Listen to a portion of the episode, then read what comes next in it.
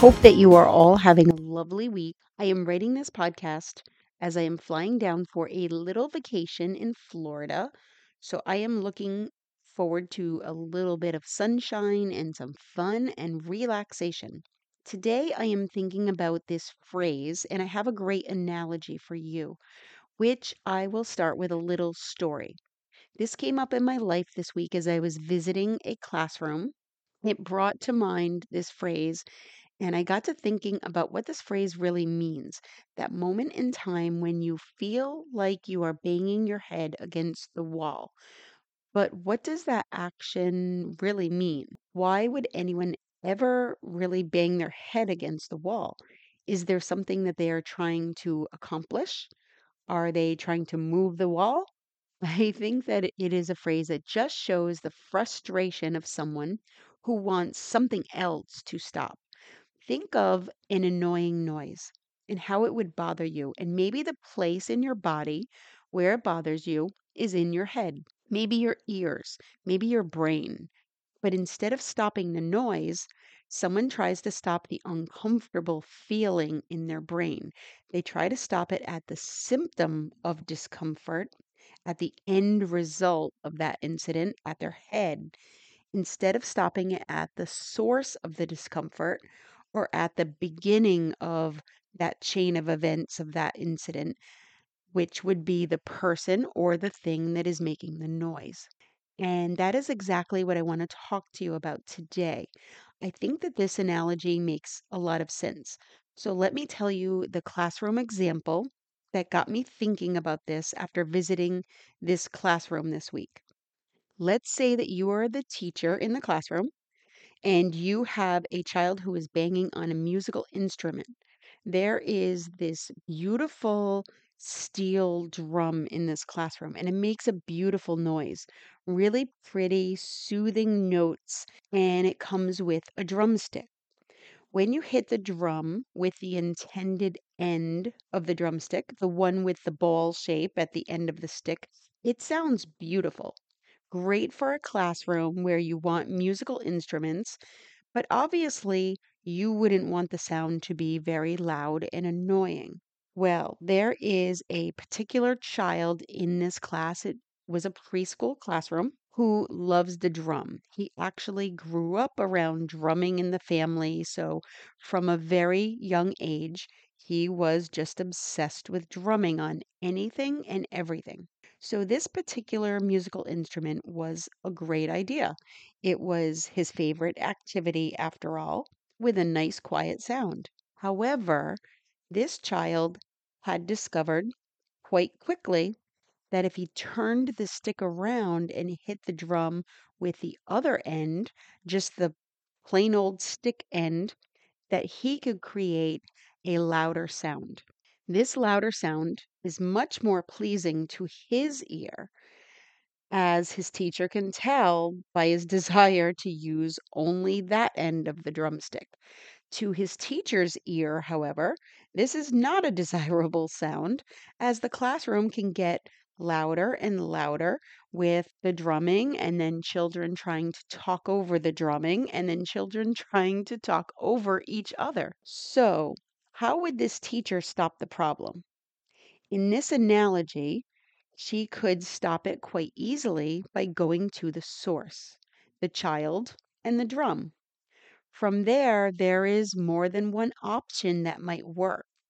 She might teach the child how to use the intended end of the drumstick, or the drum goes away. She might allow the child to use the instrument in his preferred way, but maybe use a timer for the turn to keep it to a manageable length of time. She might alter the drumstick so that it has two identical ends. I could keep going on with other options, but you get the idea. If there were 100 classrooms with 100 teachers and this same identical problem, it may be solved in many, many different ways. The teacher can really just try one way and see if it works. And if it doesn't, keep trying another until she finds a solution to the problem. However, in this example, the teacher banging her head against the wall to stop the discomfort in her brain is really not a solution that will fix the problem. Not unless the teacher knocks herself unconscious, which temporarily would fix the problem in the moment, but of course will create another problem of an unconscious teacher in the middle of the floor in a preschool classroom instead of having a safe leader in the room for the children. So clearly not the ideal solution. Let's take this analogy, which so far just sounds very much like beginner level common sense, right? And relate it to something that you're doing in your life. And hopefully, you can get some kind of an aha moment for yourself. What I'm really hoping for, what my goal is for those of you listening, is to once in a while to have something close to a mind blown moment. I love it when that happens. And honestly, because I listen to a lot of podcasts from my few very favorite podcasters, I very often hear one little thing or an analogy that is new and just makes so much sense. And then my jaw drops open and I continue to think about that one thing over and over again. And it leads to some very little but very significant change in my life. So that is what I am wishing for for all of you. So I am going to use a very common example that I think a lot of us might be able to relate to diet. Are you ready? Let's think about this. What if we approached going on a diet in the same way as that teacher who doesn't yet know about all of the options that might work? Now, stay with me because I know that you logically know many of the options that could work for a diet. You see others who are successful with losing weight, and you have heard all about what they did that worked for them. So you have to stay with me here to get exactly what I want to show you with this example. Let's say that the teacher does know that there are many options that she can try that can work with the drumming, giving her a headache. She knows it logically.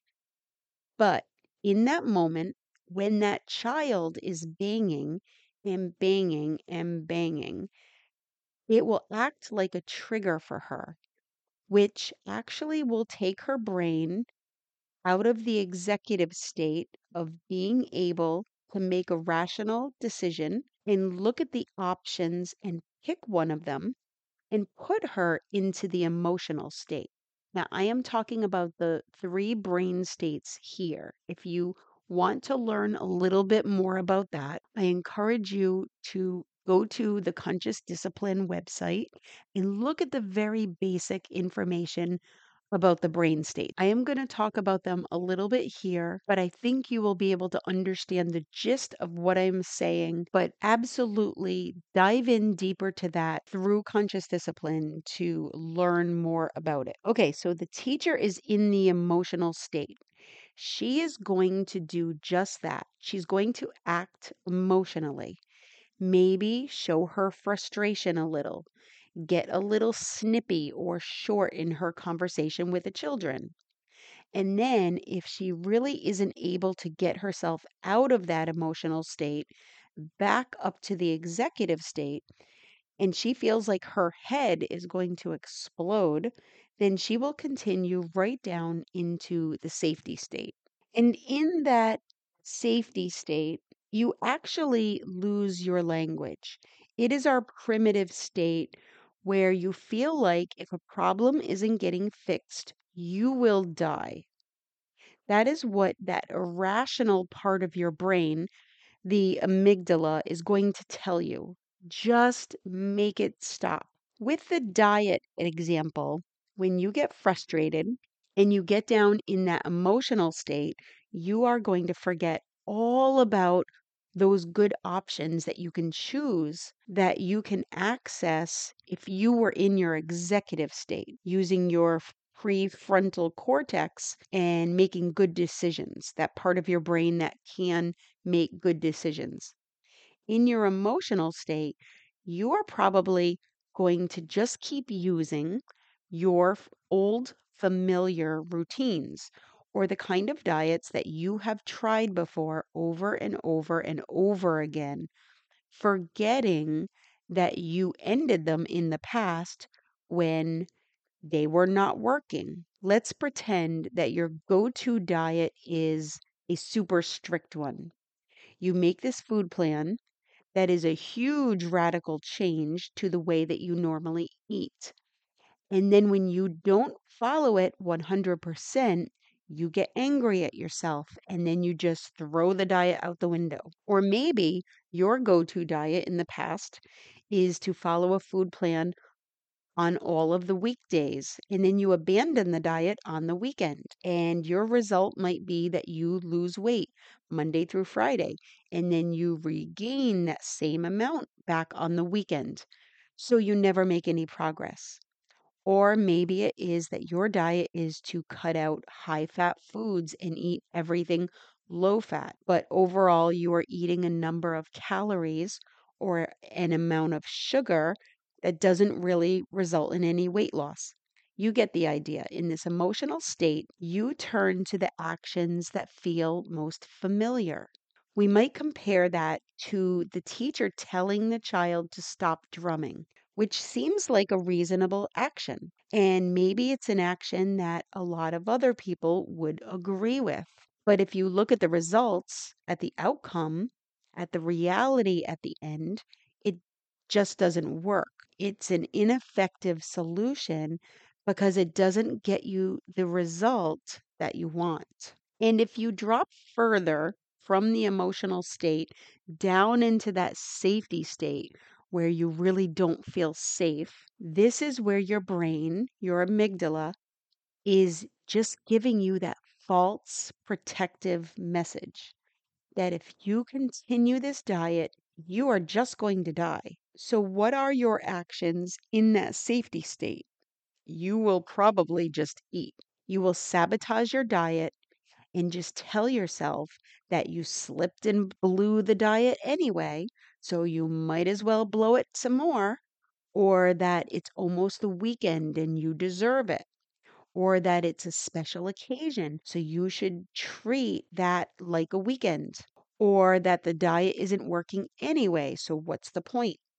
So you eat to give yourself that comfort that the safety state craves to quiet down your amygdala. But essentially, it is the same as that teacher banging her head against the wall to stop the noise, trying to satisfy that false message that says you're going to die. When you feel safe and when you feel connected to others or connected to yourself, then you can rise above that safety state and above the emotional state and make decisions from the executive state.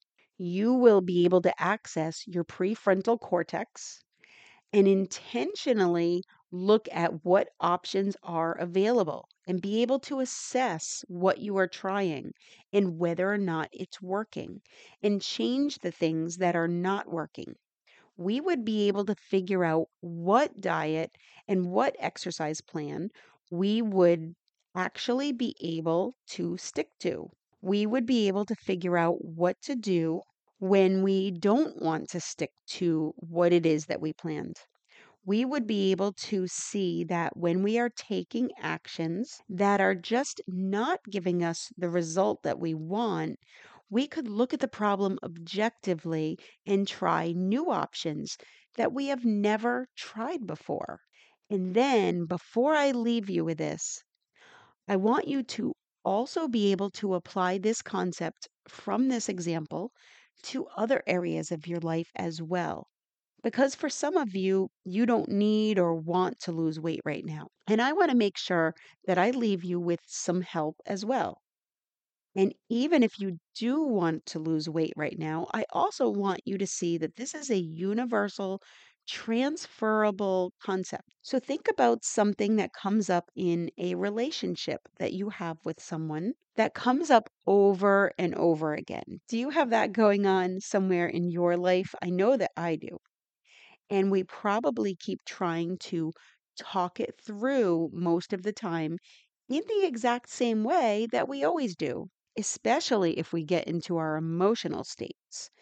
Then our habit actions and the emotions to go with it just take over. How about work? Do you have anything at work that you would love to change, but the same thing keeps happening over and over again without a real solution? Is there any action that you take there that feels habitual but doesn't really solve the problem? Another big one might be finances. How many people are perpetually working on paying off their debt and it never ends? You are just always in that same place, trying to do it in exactly the same way that you've tried to do it before. There are a lot of other areas, if you really put your mind to it, that you can apply this to your friends, your activities, hobbies, exercise your children, relatives, holidays, travel. I bet you can come up with more categories than I can even think of right now at the moment. Any area of your life in which you are having a recurring problem that just never gets solved, even though you are telling yourself that you keep trying to solve the problem over and over again, but it just isn't working the very first step is always going to be to recognize that you are, in fact, banging your head against the wall. So I am hoping that after listening to this podcast, you will be motivated to recognize these areas of your life and to get excited about beginning to look for real solutions to all of the little problems out there in your life and that there is a lot less head banging out there as a result. Because when all of the little problems in your life start meeting the solutions, well, then it's going to feel like magic. I am wishing you all a magical week. Goodbye, my friends.